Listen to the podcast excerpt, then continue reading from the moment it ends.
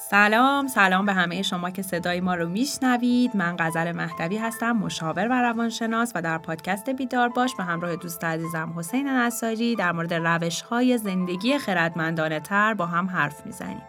برای این کار معمولا به چند کتاب مهم در حیطه روانشناسی سر می‌زنیم و از آموزه هاش یاد می‌گیریم. سلام من حسین نصاری هستم و شما دارین به اپیزود هشتم پادکست بیدار باش گوش می‌دید. خب در اپیزود گذشته ما در مورد تعریف ذهن آگاهی و تاثیرات مثبتی که ذهن آگاهی می‌تونه در روان و جسم انسان ها بذاره صحبت کردیم. یه موضوع هم واقعا همین ارتباط جسم و روانه به قول مولانا میگه تنز جان و جان تن مستور نیست وقتی شما برای در واقع آرامش روانتون برای درمان روانتون کار می‌کنین ناخداگاه جسم سلامت تری هم خواهید داشت. وقتی استراب کمتری رو تجربه کنین طبیعیه. از اون ورش هم هست. خیلی بیماری هایی رو ما داریم که سایکوسوماتیک هستن یا روانتنی هستن. یعنی بیماری که در واقع در اثر فشارهای روانی به فرد وارد میشه اما چون که اون نمی‌شناسه این مشکلات روان رو یا اصلا بهش توجه نمی‌کنه یا نسبت بهش مقاومت داره این بیماری ها خودشون رو به شکل بیماری های جسمی نشون میدن. پس در واقع تمریناتی که داریم می‌کنیم آگاهی که داریم به دست میاریم واقعا باعث میشه که هم جسم و هم روان ما در وضعیت سلامت تری قرار بگیره. اپیزود امروز رو می‌خوام که با بحث تمرینات ذهنگاهی در رابطه مهربانی و بخشش نسبت به خود و دیگران شروع بکنیم. یه جمله هست میگه که هیچ انسانی یک جزیره تنها نیست بلکه جزی از یک قاره است. مرگ هر آدمی باعث میشه از من هم یه چیزی کم بشه. چون در واقع از انسانیت یه چیزی کم شده پس میگه نپرسین که زنگ ها برای چه کسی به صدا در میآیند زنگ ها برای تو به صدا در اومدن در واقع ما یک وجود کلی هستیم و در عین حال خودمون بخشی از یک وجود کلی بزرگتر هستیم. برای همینه که میگن که تو با تغییر خودت می‌تونی دنیا رو تغییر بدی. هر چقدر که کوچیک باشی. همونجوری که سلولا و نورونای بدن ما می‌تونن با تغییر کردن حالا به خاطر بیماری جهش هر مسئله کلیت زندگی ما رو تغییر بدن. می‌تونن باعث شن ما فلج بشیم می‌تونن باعث شن ما قوی و ورزیده بشیم می‌تونن باعث شن طول عمر بیشتری پیدا کنیم یا برعکس بمیریم. حالا تصور کن اگه من تو این لحظه به مرکز عشق و محبت تبدیل بشم پس شاید بتونم به یه طریق کوچیکی ولی نه کم اهمیت. کوچیک به دنیا در واقع عشق و محبت اضافه کنم. در واقع عشق و محبتی که تا حالا دنیا نداشته. این هسته کوچیک لزوما تاثیرش کم نیست. مثل همون بمب هسته که تو هیروشیما می‌خوره. ما می‌دونیم که انرژی ذرات انرژی کمی نیستن. همونطور انرژی شخص ما در واقع انرژی کمی نمی‌تونه باشه در جهان طبیعت. تصور کنیم گاندی، دالای لاما، خیلی از مسله های اجتماعی، خیلی از مبارز ها هم یک انسان بودن دیگه شبیه میلیاردها انسان تو کره زمین. اما از انرژی هسته درونشون برای تجلی عشق، تجلی نوع دوستی و زندگی بهتر چه برای خودشون چه برای میلیون ها آدم دیگه استفاده کردن. کلا ما نسبت به خیلی از جوامع برای خودمون احترام کمتری قائلیم. مثلا جوامعی مثل تبتی ها خب از ما خیلی مشکل دارترن تو شرایط پناهندگی ضعف شدید اقتصادی زندگی می‌کنن. ولی وقتی بررسی فرهنگی می‌کنی می‌بینی که با حال آروم و در صلح بیشتر و در احترام و آرامش بیشتری دارن نسبت به ما زندگی می‌کنن. شاید خیلی از جوامعی که ما داریم و حالا جوامع غربی که بیشتر. از بیرون توسعه یافته به نظر میاد ولی از درون اتفاقا کاملا توسعه نیافته ایم یعنی با وجود همه ثروتمون عملا ما تو فقر داریم زندگی می‌کنیم. ما هر روز صبح غذای کافی داریم سرپناه مناسب داریم خانواده سلامت داریم وقتی از خواب بیدار میشیم. ولی از صبح تا شب با مقایسه های دائم خودمون با چهره ها با مدل ها با طبقات بالا دستی که خب دائما هم داره تو رسانه و سوشال مدیا بهمون تزریق میشه هی احترام به خودمون کم میشه. انگار که ما داریم دائما در یک فقر ذهنی زندگی می‌کنیم نسبت به خودمون. خب می‌تونیم تمرینایی بکنیم که این فقر رو از طریق مراقبه عشق و محبت اصلاح بکنیم. خب مثل همیشه هم محل آغاز خودمون هستیم دیگه. پس بهتره که اول سعی کنیم احساس مهربونی و پذیرش و دوست داشتن رو به قلب خودمون دعوت کنیم نسبت به خودمون. عین یه مادری که بچه آسیب دیده یا وحشت زدهش رو در آغوش می‌گیره ما هم باید خودمون رو در آغوش بگیریم.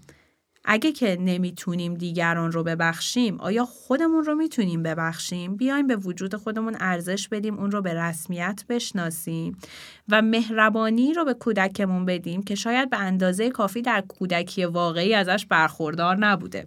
در واقع میگه به خودتون اجازه بدین. اون آزوقه محبتی رو که مدتها تشنش بودین خودتون برای خودتون با اون عشق و پذیرش در واقع تهیه کنین.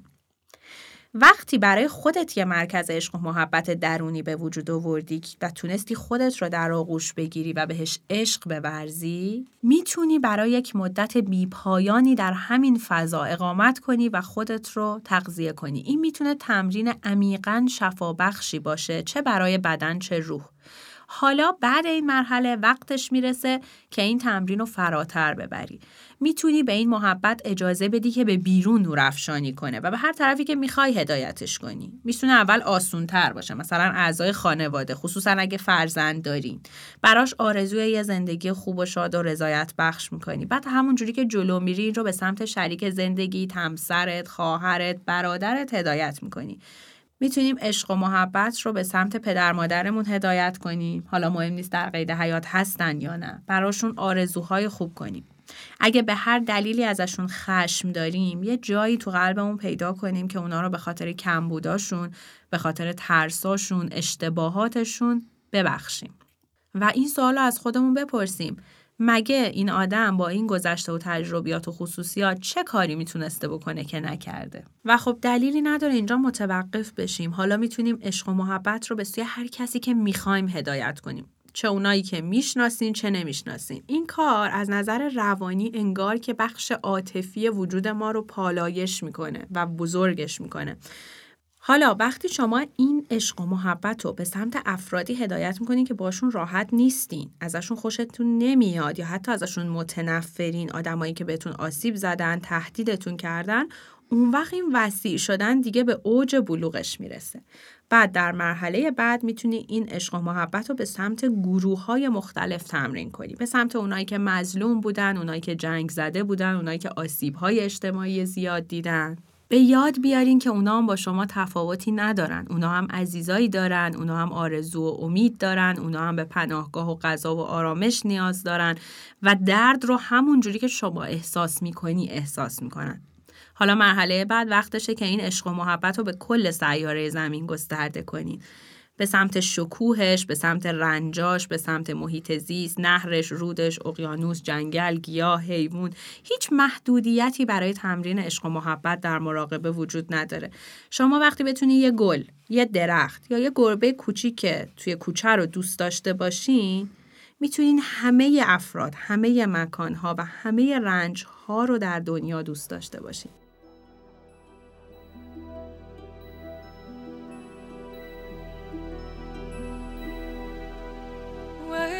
Deep's the rocky highland the of Sleuthwood in the lake. There lies a leafy island with flapping herons wake. The drowsy water rats may weave heed of fairy vats full of berries and of red stolen cherries. Come away, you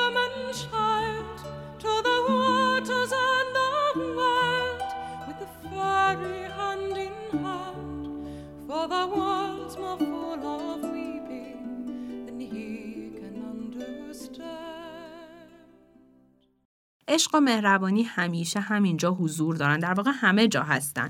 معمولا توانایی ما کمه براش به خاطر اینکه زیر ترس ها و آسیب ها و حرس و نفرتمون این توانمندی ما پنهان شده. با این تمرینات ما تلاش می‌کنیم از اون ظرف توان عاطفیمون فراتر بریم.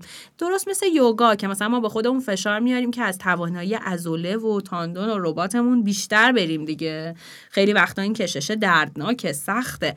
ولی رشد می‌کنیم و بهتر میشیم هی تو این کار. با این تمرینات هم در واقع رشد می‌کنیم در عین دردی که داره تغییر می‌کنیم و در نهایت محیط اطرافمون رو تغییر میدیم. در رابطه با صحبتات من یاد یه اتفاقی افتادم که توی مسابقات المپیک افتاده بوده دهه 50 یا 40 میلادی شاید اون دوره بوده دقیقش نمی‌دونم. که یه ژیمناستیکاری میاد و یه حرکتی رو می‌زنه که برای هیچ کس آشنا نبوده. چون ژیمناستیک این شکلی که سری داور مثلا فیلم ها دیدید یک تا ده نمره میدن. مثلا 10 تا داورن که هر کدوم نمره خودشون رو به اون ژیمناستیک کاره میدن و در نهایت اونی که بالاترین نمره رو گرفته قهرمان میشه. یه حرکتی رو می‌زنه که تا حالا هیچ ژیمناستیکاری نزده بوده تا قبل از اون. و براشون خیلی عجیب بوده که اصلا بدن این چجوری توان اجرای اینو داشته. و بعد از اینکه اون اجراش می‌کنه و همه نمره رو بهش میدن و اون قهرمان میشه بعد از چند سال اون حرکت یکی از حرکات رایج ژیمناستیک میشه. چیزی بوده که آدما تا موقع اینجوری بودن که اصلا مگه میشه بدن هیچکس جواب نمیده این کارو بکنه. ولی وقتی باور می‌کنن و می‌بینن که یه شخصی تونسته اون کارو بکنه الان یکی از کارهاییه که فکر کنم همه ژیمناستیکارا یاد می‌گیرن و بلدن اون انجام بدن. ولی تا قبل از اون ناشنا بوده. فکر کنم تو ذهنم همینه. یعنی یه جایی تو اصلا نمی‌تونی باور کنی که این کارو می‌تونی انجام بدی. آقا نمی‌تونی باور کنی که چجوری بگم؟ مثلا یه کشوری که چند سال پیش با جنگیده آدماشو دوست داشته باشی. ولی وقتی می‌بینی این اتفاق داره میفته بعد تازه می‌تونی باور کنی. پس میشه اونا رو هم دوست داشت. میشه مثلا چه می‌دونم جنگ رو تموم کرد فلان کرد میشه این کار کرد.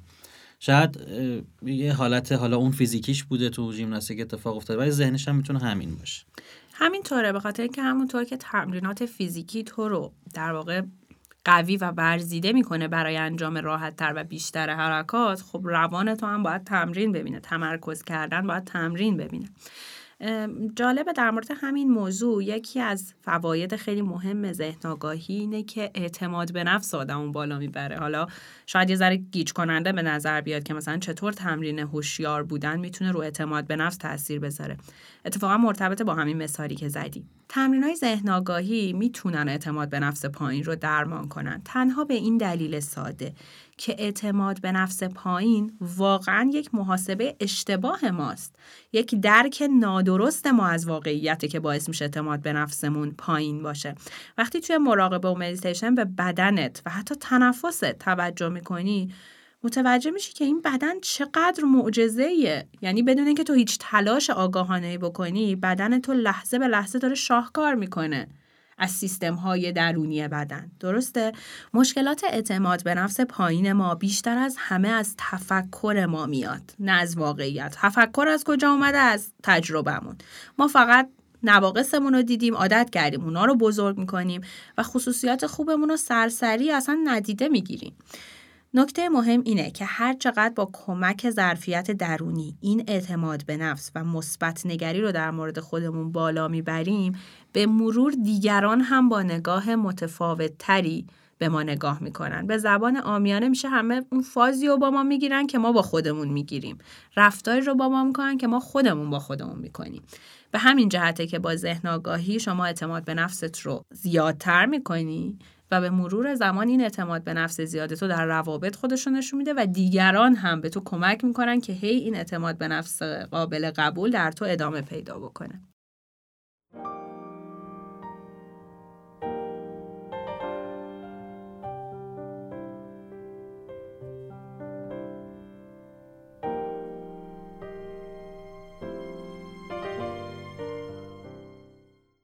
یه تاثیر دیگه ای که ذهن آگاهی داره و خیلی واسه خود من این جالبه همراهیش با اثر مرکبه.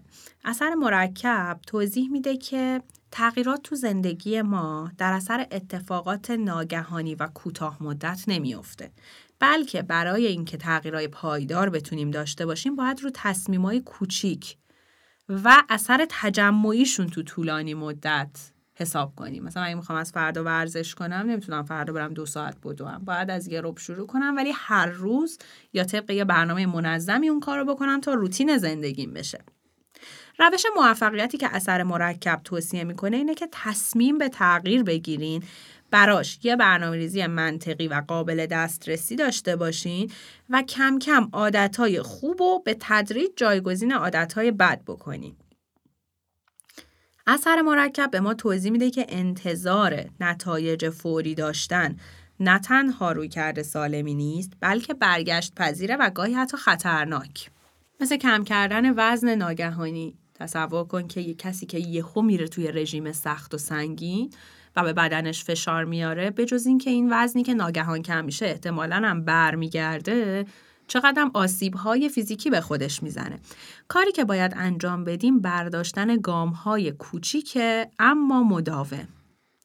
مثلا توی کتاب اثر مرکب یه آدمی به نام اسکاتو مثال می‌زنه میگه که به جای اینکه مثلا 9 کیلو توی هفته کم کنه 125 کالری تو رژیم روزانش کم می‌کنه. در نتیجه ظرف 31 ماه 15 کیلو وزن کم می‌کنه. در این شرایط نه تنها کم شدن وزن به بدنش آسیب نرسونده بلکه به خاطر تغییراتی که تو طولانی مدت در عاداتش شکل گرفته احتمالا پایداری این وزن هم بیشتر میشه. استفاده از اثر مرکب یعنی اینکه بدونی هر تصمیمی که می‌گیری سرنوشت رو تحت تاثیر قرار میده. حتی اون تصمیم های کوچیکی که روزانه در واقع داری دائم انجام میدی فکر می‌کنی و خودت نمی‌دونی که این قراره تو طولانی مدت چه تأثیری بذاره. قطعا اگه تو بدونی که اگه یه دونه سیگار بکشی همین الان میمیری اونو نمیکشیش.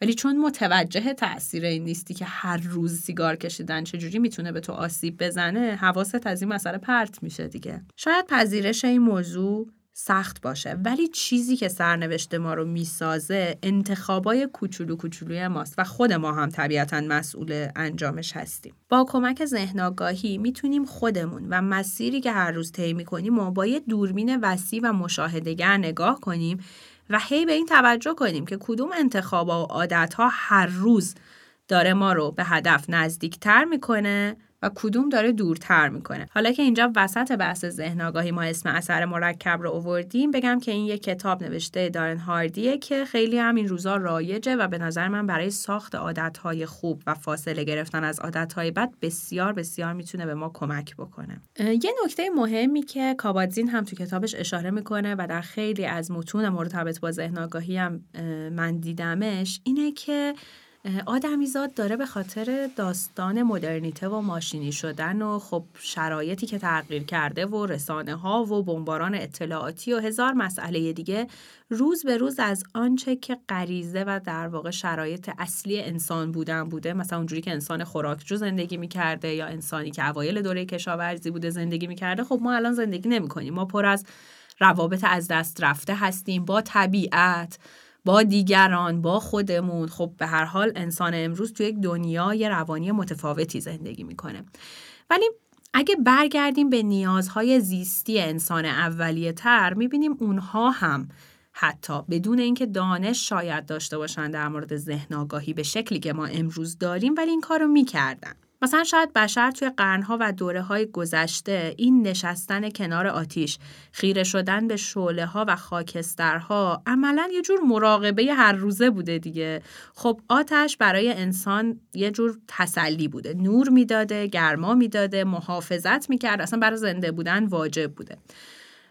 خیلی هم از نظر تاریخ خب این اتفاق هست که قبایل برای اینکه قلم روشون رو نشون بدن یا در واقع دور هم جمع بشن تو یک محیطی که حالا شکارچی ها یا غریبه ها بهشون حمله نکنن. عملا یه سری شعله های آتیشی داشتن که اینو روشن می‌کردن و تو تاریکی و سکوت شب همه دورش مینشستن. یا باور زرتشتا راجع به آتیش که پاک کننده گناهه و در واقع هر بدی که در وجودت باشه رو پاک می‌کنه. اونم حالا یه حالت, حالت فیزیکی نبوده تقریبا حالت عرفانی بوده آره با نشستن توی تاریکی و سکوت شب در برابر شعله های آتیش اون انسانی که از صبح داشته این برابر میچرخیده و شکار می‌کرده و تو شلوغی زندگی بوده می‌تونسته انعکاس ذهنش رو ببینه به روزی که گذرونده فکر کنه احساس آرامش رو تجربه کنه امنیت رو تجربه کنه.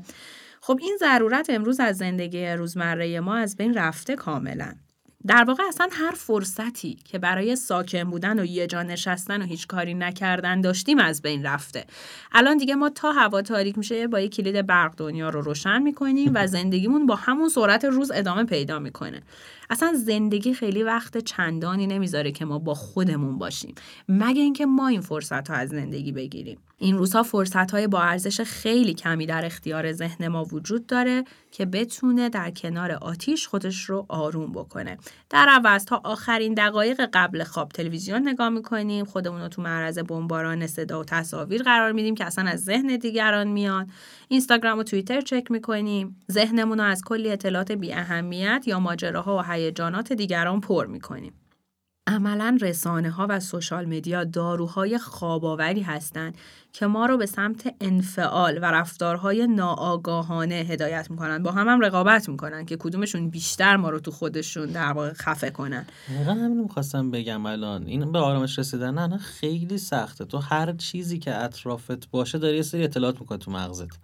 یعنی گوشیه رو برمیداری مثلا ده تا چیز می‌بینی تلویزیون روشن می‌کنی باز همینه. حتی آدمای اطرافت که رد میشن انگار دارن همونا رو بازگو می‌کنن. یعنی تو نمی‌خوای گوشت نگاه کنی نمی‌خوای تلویزیون ببینی ولی کنار دستی داره راجع به همونا حرف می‌زنه. یعنی زامبی افتاده دنبالتون اطلاعات. دقیقا. ولی با این وجود با قطعیت میشه گفت که ما هنوز این قدرت رو داریم که عادت هامون رو تغییر بدیم و در واقع به اون اشتیاق ذاتی درونمون برای رسیدن به گرما و نور و آرامش یک پاسخ خوبی بدیم. به چه روشی؟ اصلا تقلب کنم از رو متنت بخونم نشد. آره به روش تمرین ذهن حالا میگم چه تمرینات رسمیش چه, تمرینات غیر رسمی که تو روزمره انجام میدی می‌تونی این فرصت رو از زندگی بگیری. آخرین چیزی که در مورد ذهن می‌خوام بگم اینه که ذهن آگاهی یک ارتباط جالبی داره با اینکه ما بتونیم رسالت منحصر به فرد خودمون رو پیدا کنیم. کابادزین میگه ارزش یک آدم بیشتر از همه از اونجایی مشخص میشه که با چه معیاری و تا چه اندازه ای تونسته از خودش رها بشه. کلا بشر تمایل شدید داره که از هر موقعیتی یه من بیاره بیرون. مال من، به من، می‌دونی یه جوری خودش روزنه دیدش محدوده و تو اون روزنه دیده محدود خودش رو در مرکز می‌بینه مثل دنیای قدیم کاتولیکا که واتیکان مرکز جهانه مثلا خونه پاپ هم قصر پاپ هم مرکزشه. این خب یه نگاه محدود و در واقع کودکانه است دیگه. این خود محوری بیشتر ساخته ذهن ماست واقعیتی که نداره. از طرفی ما خب تحت تاثیر شرایط بیرونی هم قرار می‌گیریم. وقتی که این شرایط بیرونی هم از این خودمهوری ما حمایت می‌کنه من ما احساس خوبی می‌کنه. ولی وقتی که با انتقادات و موانع و شکست مواجه میشیم اون من احساس بدی پیدا می‌کنه. در واقع نیازمون به تایید اگه تأمین نشه ما احساس آسیب پذیر بودن و شکست می‌کنیم. و خب طبیعیه که برای تایید جامعه اطراف و گرفتن دست به عملی می‌زنیم که به اون ثبات و آرامشه و پذیرش نسبت به خودمون برسیم. و جالبه با همه این تایید طلبی هایی که انجام میدیم و حالا یه سری نتایج هم ممکنه بگیریم ولی بازم می‌بینیم که هیچ احساسی از رضایتمندی و آرامش تو وجود ما نیست. حالا برای اینکه این تناقض رو حل کنیم باید اول تعریفمون از خود رو عوض کنیم. باید درک کنیم که در هستی همه چیزا به هم ربط دارند و هیچ ذات و قدرت مستقلی به اسم شما وجود نداره. شما فقط با ارتباط با مجموعه نیروها و اتفاقای دیگه معنی پیدا می‌کنی مثل پدر مادرت، مثل کودکیت، مثل حوادث زندگیت، مثل جغرافیا یا تاریخی که توش زندگی می‌کنی. حالا نهایتا میشه شما شمایی که حالا یک وجودی هستی که اسمت، سنت، اتفاقات کودکیت، اعتقاداتت همش یه بخشی از شماست ولی همه شما نیست. در حالت بودن یا همون بینگ مود به خاطر اینکه داری درون نگری می‌کنی و بی قضاوت داری خودت رو نگاه می‌کنی و میپذیری کم کم به این نگرش عادت می‌کنی که خود واقعیت رو بیشتر بشناسی و از خودت انتظارات متناسب تری داشته باشی. یعنی فاصله من واقعی با من ایدئالت کمتر بشه وقتی که خودت رو میپذیری. پس اگه دیگه تلاش نکنی که خودت رو به بیشتر از چیزی که هستی تبدیل کنی خود واقعیت خیلی شادتر و سبکبالتره. تا اینکه هی بخوای بترسی که مبادا کمتر از چیزی باشی که باید باشی.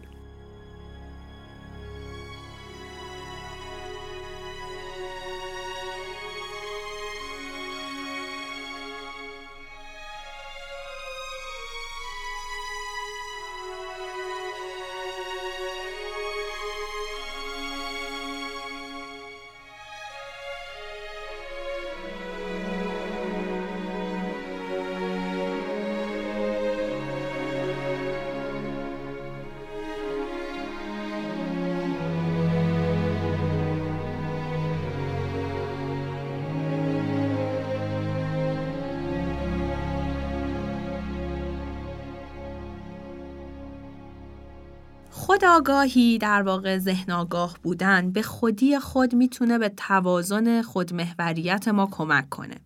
یعنی وقتی شما هوشیار و ذهن آگاهی خودی رو تعریف می‌کنی که با بخشای غیرقابل کنترلی که دست شما نبوده ولی شما رو ساخته آشنا و نزدیک بشی.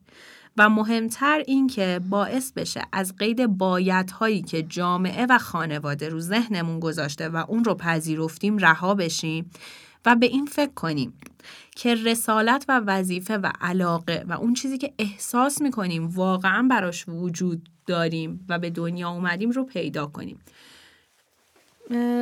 آدمیزاد با توجه به ژن متفاوتش، تربیت متفاوتش، به هر حال یک موجود منحصر به فرده. هیچ کس در دنیا شبیه تو نیست. درسته؟ همونجوری که اثر انگشت هیچ کس شبیه هیچ کس نیست. از همه جهات ما با هم متفاوتیم. و به خاطر این تفاوت ها ما توانمندی های مختلف داریم. به خاطر اون توانمندی ها ما می‌تونیم تأثیرات منحصر به فرد روی دنیا بذاریم. یعنی اگر که یک آدمی در دنیا نباشه و باشه این باید فرق داشته باشه. چون یک عنصری شبیه تو دیگه هرگز در جهان هستی وجود نداشته و نخواهد داشت. پس تو برای یک رسالتی هستی. تو یک وجود منحصر به فرد داری پس می‌تونی یک تاثیر منحصر به فرد بذاری. فقط باید اون رو پیدا کنی. باید پیدا کنی که تو برای چه کاری به دنیا اومدی. چه کاری تو رو اینقدر خوشحال و راضی نگه میداره که می‌تونی در طول زندگیت احساس کنی که انگار اصلا جای من همینجا بود انگار وظیفه من همین بوده. تمرینات ذهن آگاهی و مایندفول بودن به شما کمک می‌کنه که رسالت منحصر به فردت رو پیدا بکنی.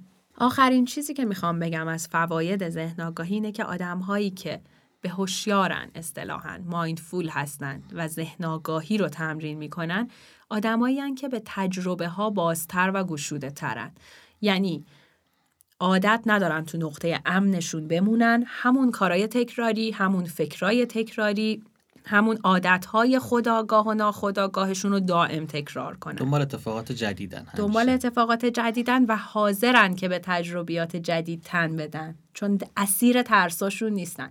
چون تو هر لحظه قابلیت اینو دارن که بدون قضاوت به موقعیتشون نگاه بکنن مبحث ذهن آگاهی مبحث خیلی گسترده ایه. ما سعی کردیم در این دو اپیزود خیلی کوتاه و خیلی کلی این ماجرا رو با کمک کتاب به هر جا روید مقصد همانجاست اثر کابادزین و چند تا منبع کمکی دیگه بتونیم این مفهوم رو توضیح بدیم. امیدوارم که آسون شده باشه قابل درک شده باشه و البته این دوتا اپیزود کاملا یک جرقه و یک شروعیه برای این مسیر. قطعا ما در این مدت کوتاه نمی‌تونیم که خیلی کامل و جامع در این مورد بخوایم توضیح بدیم به علاوه که یه بخش کوچیکی بخش تئوریه. بخش اصلی بخشی که شما وارد تمرینات عملی ذهن آگاهی میشین و تاثیراتش رو قطعا روی خودتون و به مرور رو محیط اطراف و اطرافیانتون هم می‌بینید. خیلی ممنونم که با ما همراه بودین. امیدوارم که باز هم در اپیزودهای آینده در کنار ما باشین و با هم بیدار باش رو پیش ببریم. از حسین عزیزم هم بابت همراهیش خیلی ممنونم. ممنون غزل. من تو اپیزودهای هفت و هشت خیلی ساکت بودم به خاطر اینکه خیلی موضوع پیچیده و تخصصی تری بود امیدواریم که این اپیزودا و این کتابا یه استارت بشه به خاطر اینکه شما بتونین شروع کنین رو خودتون کار کردن و های منحصر به فردی بشین. تیم ما دو نفر نیستیم و دو نفر دیگه هم هستن. آقای مهدی برای ادیت صدا و آرش قربانی نازنین برای ضبط. و تشکر خیلی ویژه از روماکست و استدیوی ریسمان. خیلی ممنون. خدا نگهدار. خدا نگهدارتون.